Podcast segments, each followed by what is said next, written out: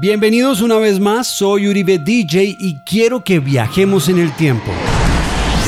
Volvamos a marzo de 1983. Antes de comenzar, recuerden que el DeLorean musical en video lo encuentran en mi canal de YouTube, Uribe DJ.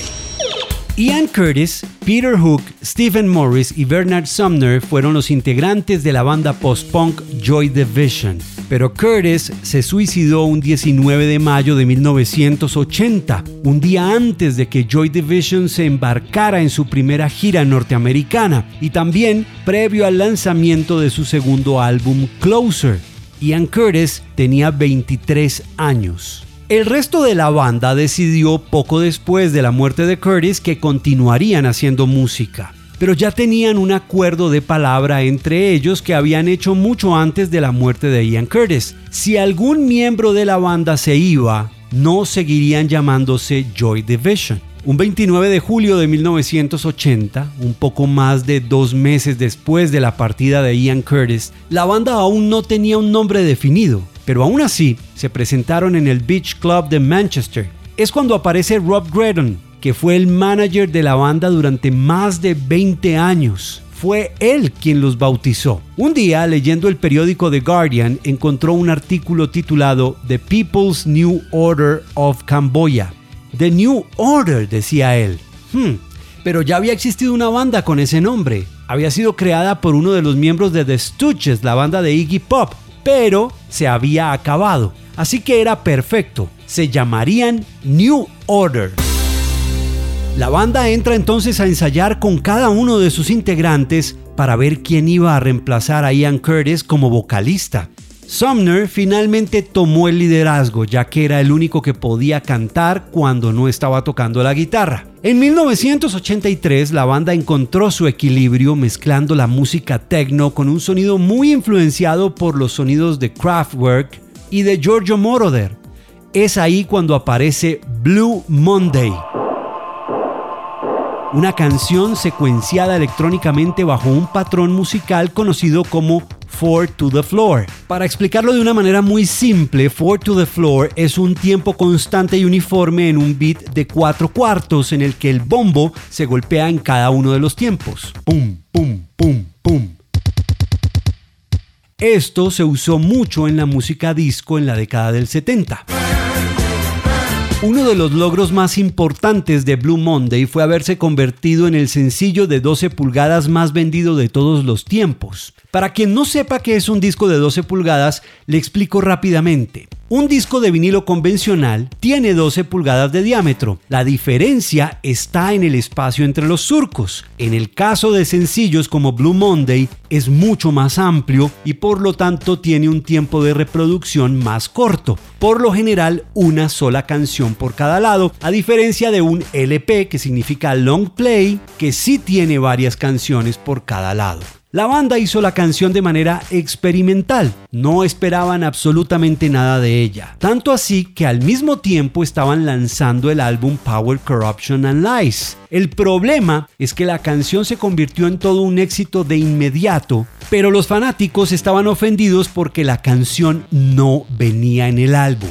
Recuerden que en esa época la gente sí compraba álbumes y esperaba encontrar sus canciones favoritas dentro de esos álbumes. Se vieron entonces obligados a poner un sticker en los álbumes que aún no habían vendido que decía no contiene Blue Monday. En algunos países como Australia y Nueva Zelanda, por ejemplo, al álbum se le añadió el sencillo en un cassette aparte. Y ya cuando se lanzó el álbum en CD en los Estados Unidos, pues sí se incluyó la canción.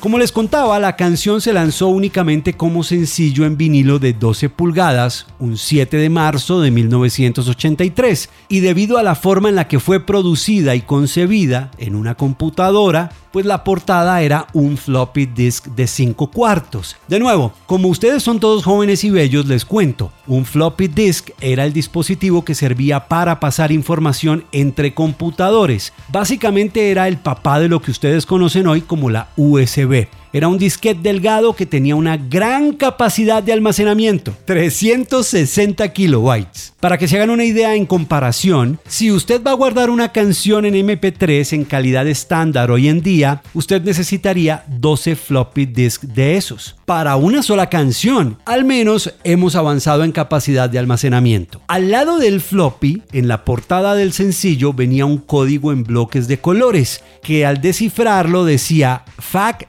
73 Blue Monday and the Beach New Order. Las instrucciones para descifrarlo venían en la parte de atrás del álbum Power, Corruption and Lies. Era toda una estrategia. FAC porque fue producido por Factory Records, una ya desaparecida compañía discográfica independiente de Manchester, y The Beach, porque ese era el lado B del sencillo. The Beach fue como ellos bautizaron a la versión instrumental de Blue Monday, que realmente fue la primera versión que existió de la canción y ya les cuento cuál era su propósito inicial. Han existido diferentes teorías sobre la letra de la canción. Algunos han dicho que trata sobre Ian Curtis, otros sobre la adicción a las drogas, algunos dicen que es sobre el abuso infantil y también que tiene que ver con una relación fallida. Pero esas teorías, todas falsas, fueron sacadas solamente a raíz de la primera frase de la letra.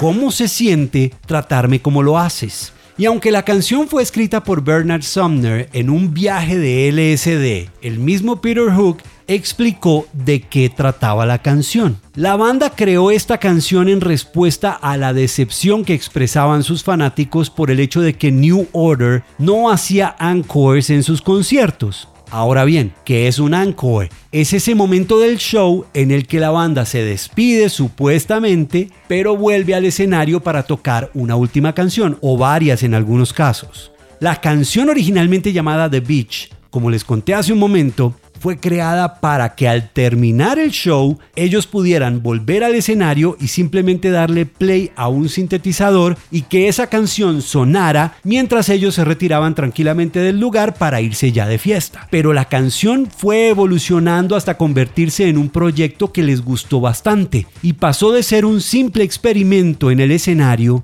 ser un sencillo exitoso. A partir de ese momento se volvió casi una tradición que Blue Monday sea siempre el encore en los shows de New Order, pero ahora sí, como una canción con todas las de la ley sobre el escenario.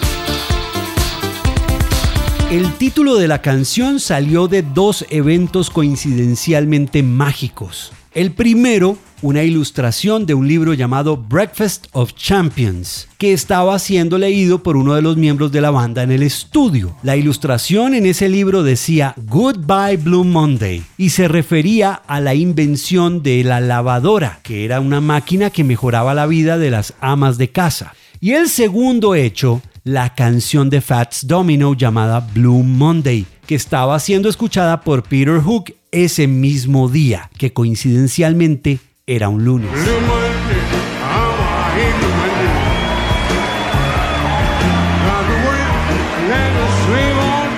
Una de las características especiales de la canción son sus famosos accidentes felices. Y es que al hacer la secuencia en el computador en aquel momento, siendo una canción tan larga, se brincaron algunos beats pero lograron de alguna forma hacerlo sonar bien y pues bueno, aparte se grababa en cinta en aquellas épocas, así que no había vuelta atrás. Tengan muy claro que la canción no tiene nada que ver con la famosa fecha del Blue Monday que ustedes conocen hoy en día. El concepto de esa fecha, que es el tercer lunes del mes de enero y que supuestamente es el día más deprimente del año, se acuñó apenas hasta el año 2005 por un canal de televisión británico dedicado a los viajes llamado Sky Travel, que aseguraba haber hecho ese cálculo gracias a una ecuación matemática pero por obvias razones la gente tiende a asimilar la canción con la fecha. Blue Monday fue construida sobre cuatro canciones. Our Love de Donna Summer, Dirty Talk de Klein y MBO, el bajo de You Make Me Feel Mighty Real de Sylvester, y el hook salió de la banda sonora de la película For a Few Dollars More hecha por Ennio Morricone. Blue Monday llegó al top 10 en muchos países y fue remezclada dos veces, en 1988 y en 1995, pero es la versión de 1988 la más famosa, ya que fue hecha por el gran Quincy Jones, que es la que seguramente usted más conoce hoy en día. Blue Monday es una de las canciones electrónicas más influyentes. Claro, el synth pop ya era una fuerza importante en la música británica para 1983, pero podría decirse que esta fue la primera grabación de dance británica que hizo ese crossover para apoderarse de la escena de los clubs de New York y luego del mundo entero. Fue ese eslabón que permitió la transición entre el disco de finales de los 70 hacia el dance y house de finales de los 80.